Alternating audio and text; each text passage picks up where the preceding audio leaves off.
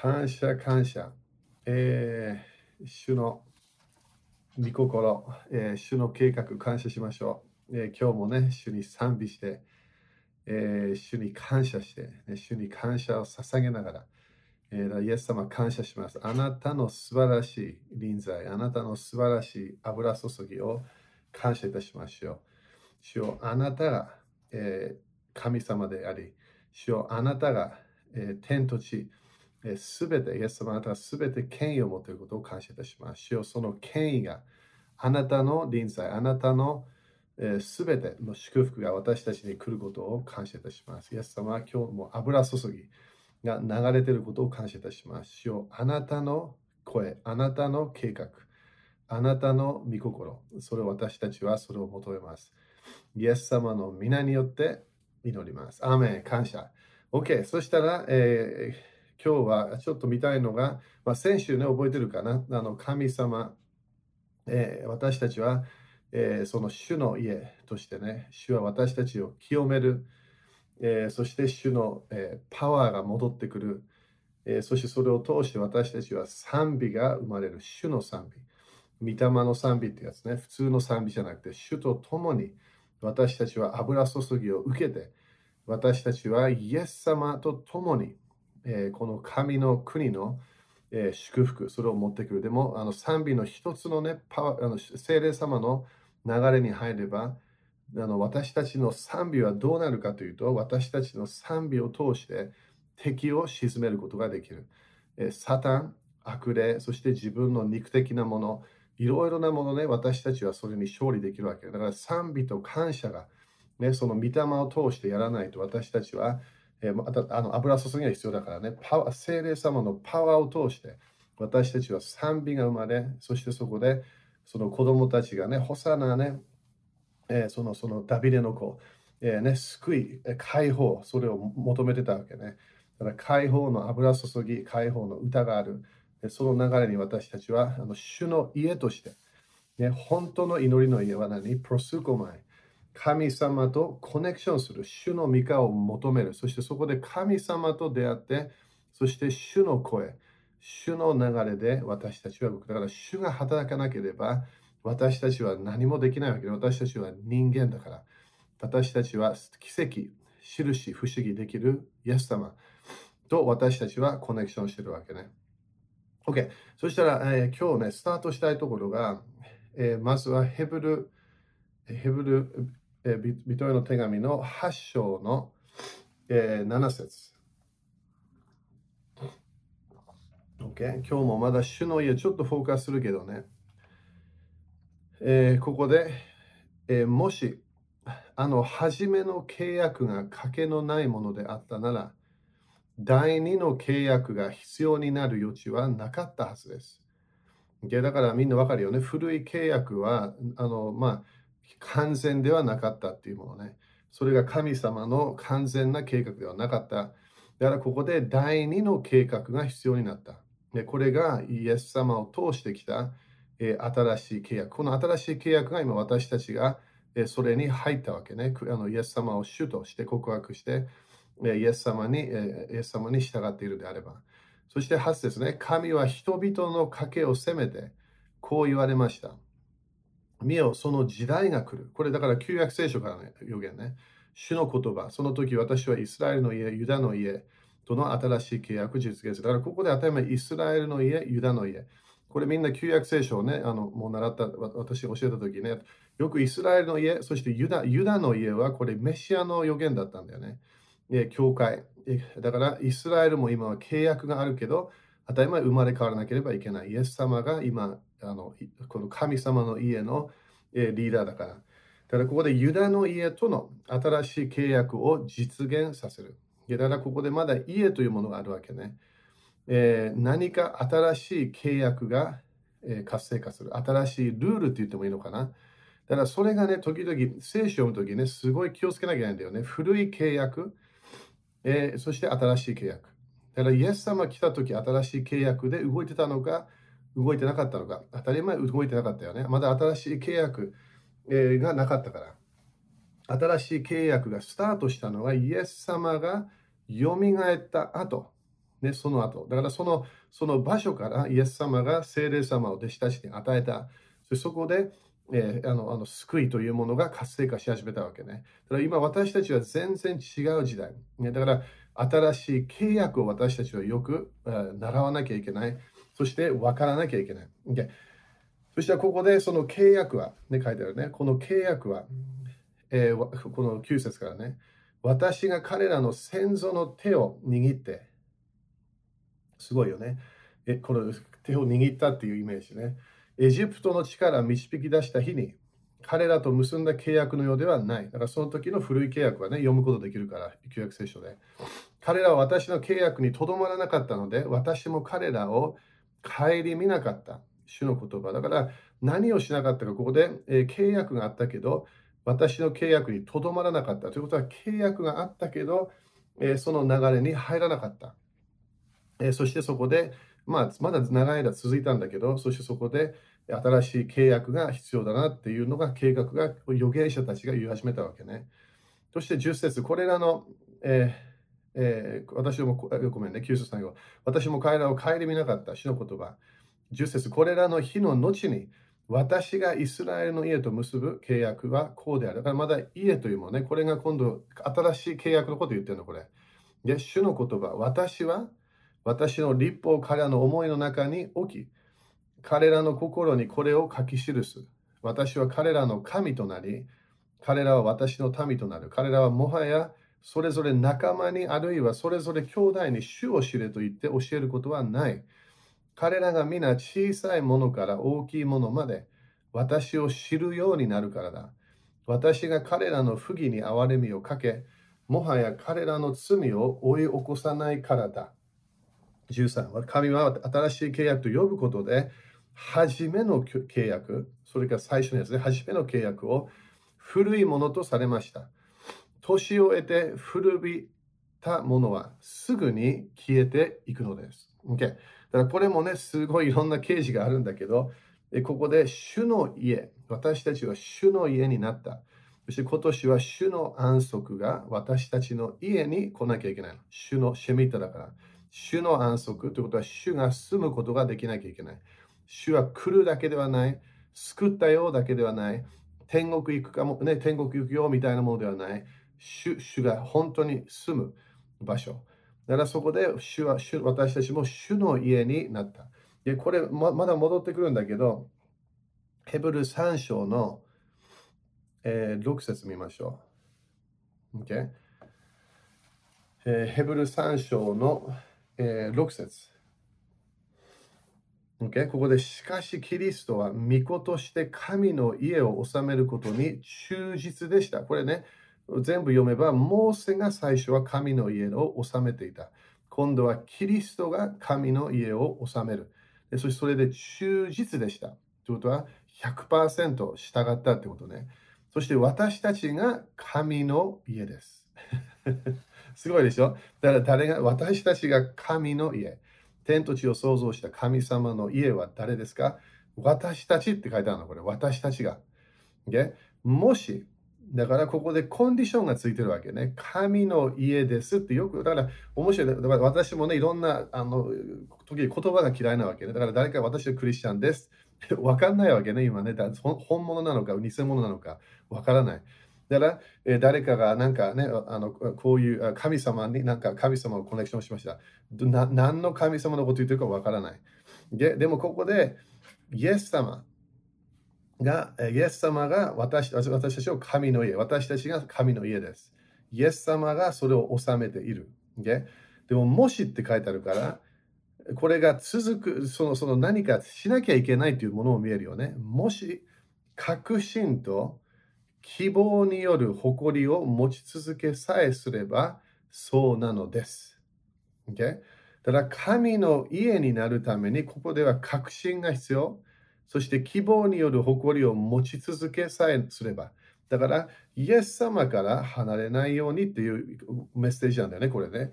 イエス様から離れない宗教的な流れに戻らないで、そしたらそうすれば神の家ではなくなっちゃうよっていう教えなんだよね。ヘブル人ではね、それすごい具体的に教えるから。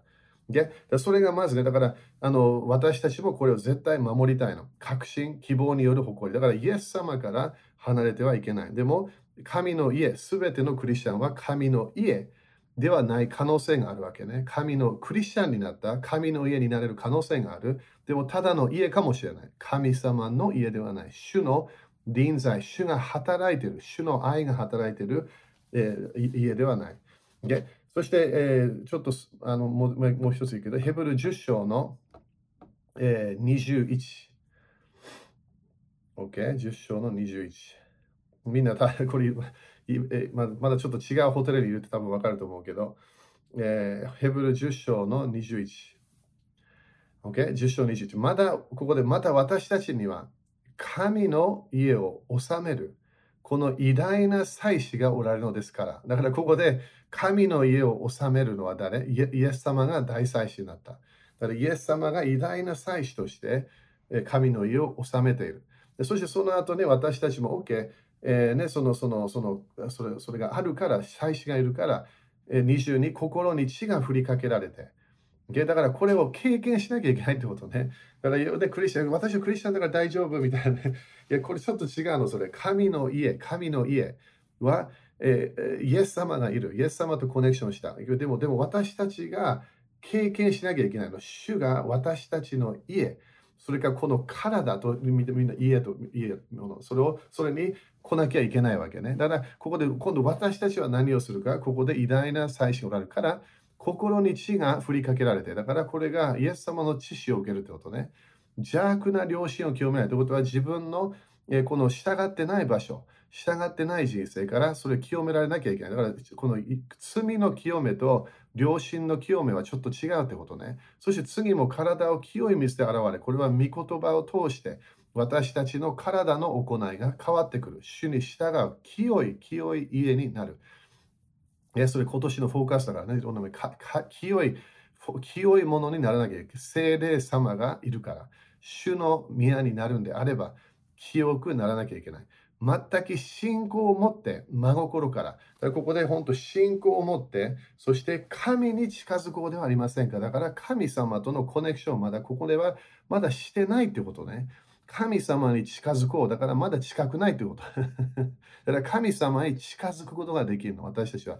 それがこのこの救われた一つの理由、神様の家、主の家になるため。そして23、約束してくださった方は、ね、真実な方ですから、私たちは動揺しないでしっかりと希望を告白し続けよう。だからこれまで言ってる諦めないでっていうわけね。希望を告白して、ね、そのその自分がイエス様から離れない主の臨在をなくさないように。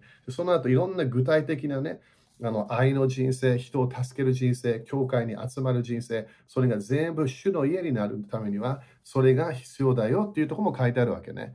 で、だから救いが受け、救いを受けたから自分がいきなりそれ主の家になったわけじゃないの。精霊様にも満たしがないクリスチャンもいる。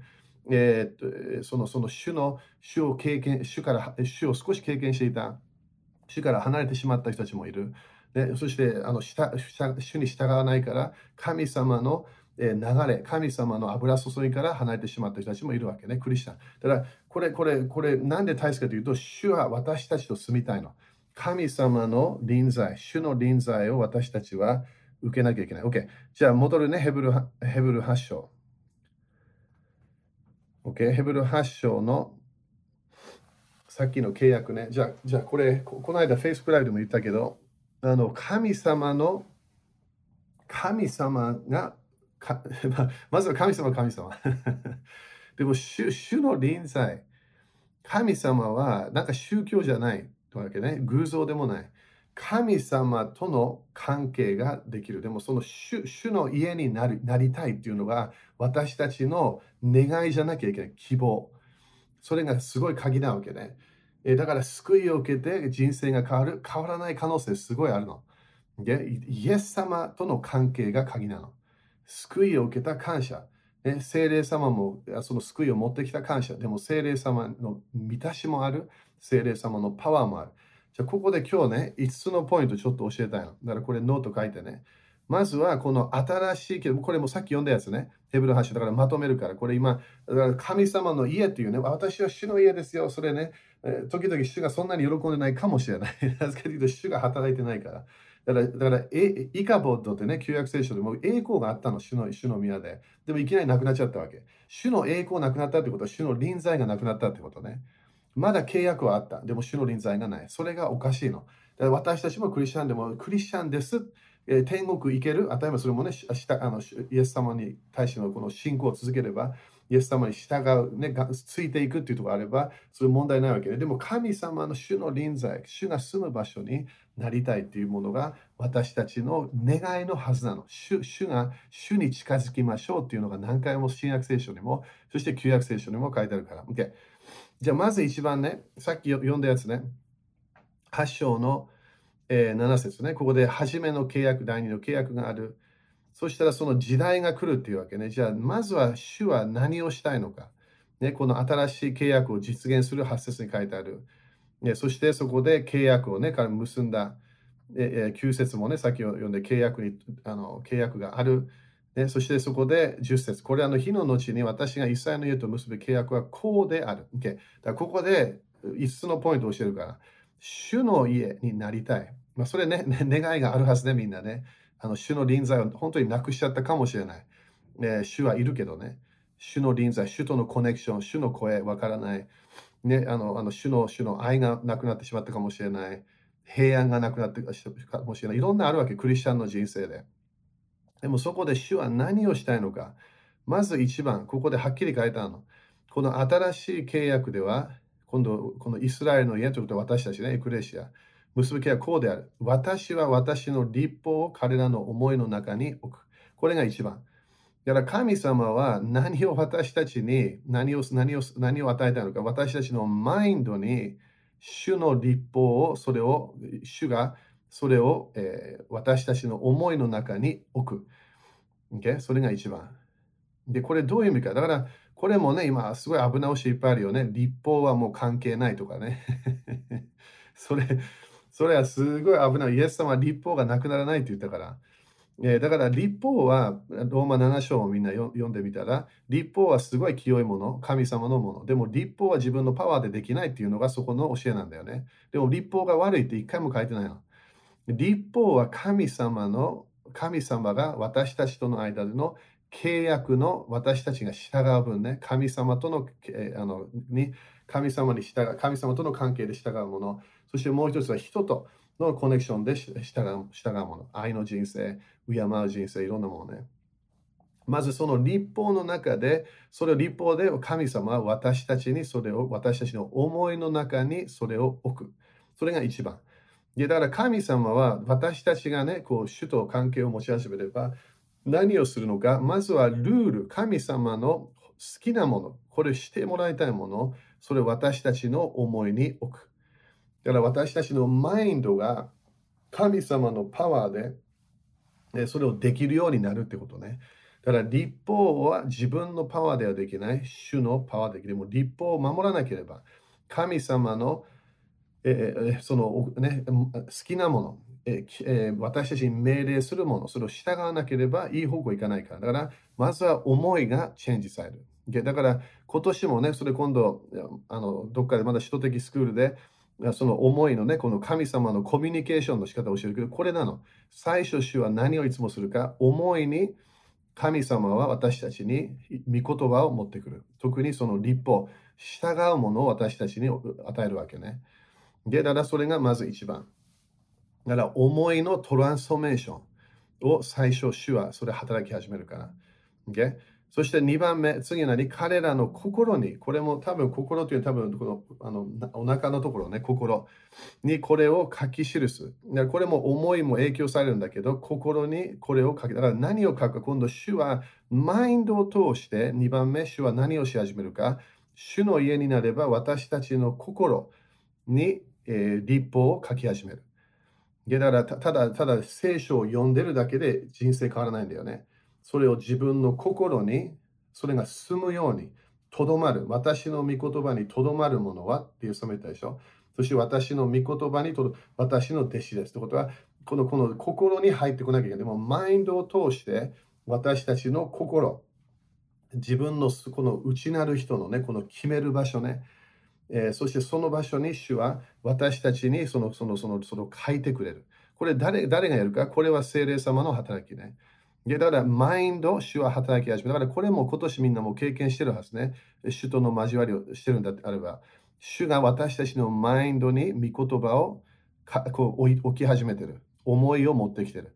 そして私たちの心に御言葉を書き始める。だから、ま、見た、読んだではない、今度は中に書いてある。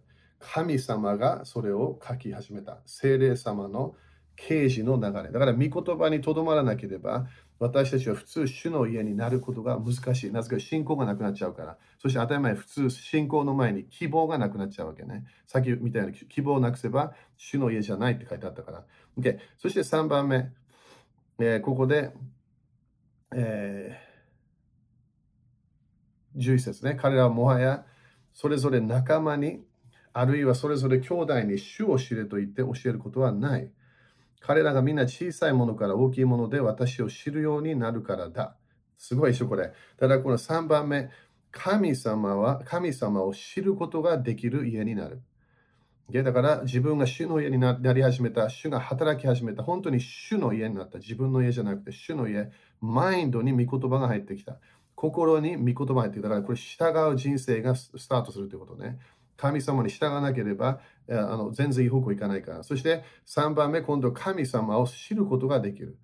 すべての人が神様を知る。だからこの御言葉を通して心の中、思いの中で御言葉が入ってきて、そこで主を知ることができる。だから他の人に主を知れと言わない。ね、そしてその教えることもないって書いてある。これも第一ヨハネでね、同じね、教え教えなくなって、それ聖霊様の油注ぎが教えるからって書いてあるから。これが神様が、聖霊様私たちの人生に来て、そして私たちが、えー、この主を知ることができる。Okay? そして4番目、今度その次ね、えー、そその12節私が彼らの不義に憐れみをかけ、もはや彼らの罪を思い起こさないか。だからこれもすごい感謝でしょ。4番目何なのか今度は主の家はどのような場所なのか憐れみのある場所。私が彼らの不義に憐れみをかけ。だから私たちはね、当たり前まだ失敗する可能性がある。罪を犯す可能性がある。ね、でその、その、その、まあ、反抗的っていうのはちょっとそれはもうなくなるはずなんだけど、ね、その、その、その、ししま、失敗してしまう。間違えてしまう。時々御言葉わからない時もあるわけね。だから早めに私たちは神様の好き嫌いが分かりたいの。それがこれ最初ね、マインドに立法が入ってきた。心に立法が書き始められた神様との関係が、まあ、まあ、いい方向行き始めるわけね。従う人生。でもそこで失敗してしまった。それから過去のことを考えているかもしれない。主の家は自分がね、主の家になるためには、主が今度何憐れみを与えるから。憐れみをかけ。だから見えなくなるってことね、この不義が。そして5番目、主はどのような場所にするか、今度は罪。彼らの罪を起こさないからだ。だからね、主は私たちにただ許し、憐れみを与えるだけではない。主は何をするか、私たちの罪を思い起こさない。だから、主の家は責める場所じゃないの。で でも多くのクリスチャンたちは責めるのがいいと思ってるわけね。裁くのがいいと思ってる。それ全然主ではないから。ね、だから今日みんな励ましたいのはね、この主の家になるため、このこの5つ、主の働き、マインド、に主の御言葉が入ってくる。だから読むだけじゃないってことね。これ、主が働き始めるの。だってこの主の思いが必要になってくるから。神様とのコミュニケーションはどのようなコミュニケーションこここで入ってこないから、ここ。ここにまず入ってくるの。そしてそれを通して心に書かれ始める。なんで、マインドが主の思いになってくるから。本当に主の家は主の思いがあるはず。そして主の心があるはず。最初はマインド、そして主の心。そして主の心、そして主が分かってくるわけね。主の好き嫌いが分かって、神様との関係がいい感じになった。ね、自分が今までのパターンを、それからそこから離れ、良くないパターンから離れ始めた。やっと主が、主の臨在が戻ってきた。Okay? 救いじゃない、これ救いのこと言ってないから、救いは救いもらえるから。イエス様が救い主として自分は受けた。感謝。自分の霊が救われたの。でもまだ魂と体が主の家になってないわけね。だそれが私たちはすべてこの霊、魂、体がイエス様と出会う前に私たちは性別されなきゃいけない。清められなきゃいけない。イエス様と出会うときに。だから私たちはこの与えられた短い時間ね、この地上で。私たちは神様との関係で思い、心、主を知るようになった。主が分かってきた。聖書で、聖書聖書で、イエス様は愛が、愛で、愛が、私を愛してますだけじゃなくて、本当に愛を経験する。主は私に平安を与えるって聖書書いてあります。それだけじゃ今度主の平安を本当に経験する。主はその自分の今までの罪を清めてそれを経験する。だからそれで4番目と5番目、そのこの罪というものが清められて、そしてその罪のメモリーがない。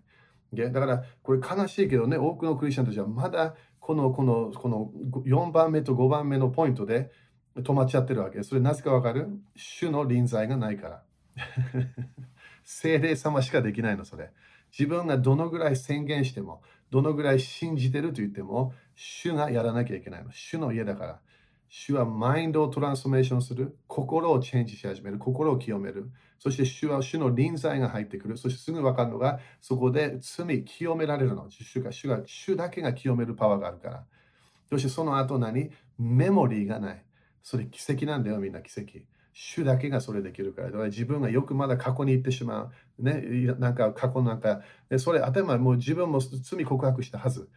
ね、誰かを裁いた、誰かに、ね、ゴシップして、いろんな問題があった、それ全部自分が、ね、それ許許された感謝。でもそのメモリーが、誰がそれあのチェンジできるか、主だけなの、主だけ。だから主の臨在、主が住む住む家になるそれが私たち一人一人で決めてるの。先ほど見たように自分の希望を捨てないように。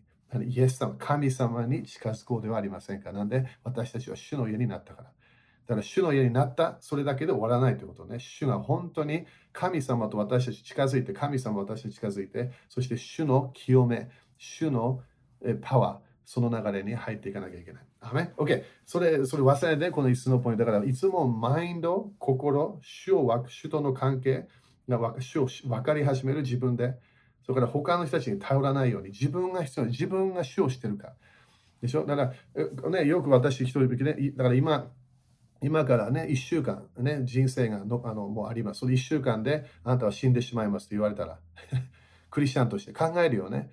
本物なのか本物じゃないか。イエス様本当に知ってるのか知ってないか。それがすごい考えなきゃいけないの。だって、だってそれそれがイエス様を知ってるか、それとも本当にただ宗教的なものなのか。イエス様が鍵なの。イエス様の臨在。イエス様が救い主。イエス様が癒し主。イエス様が解放主。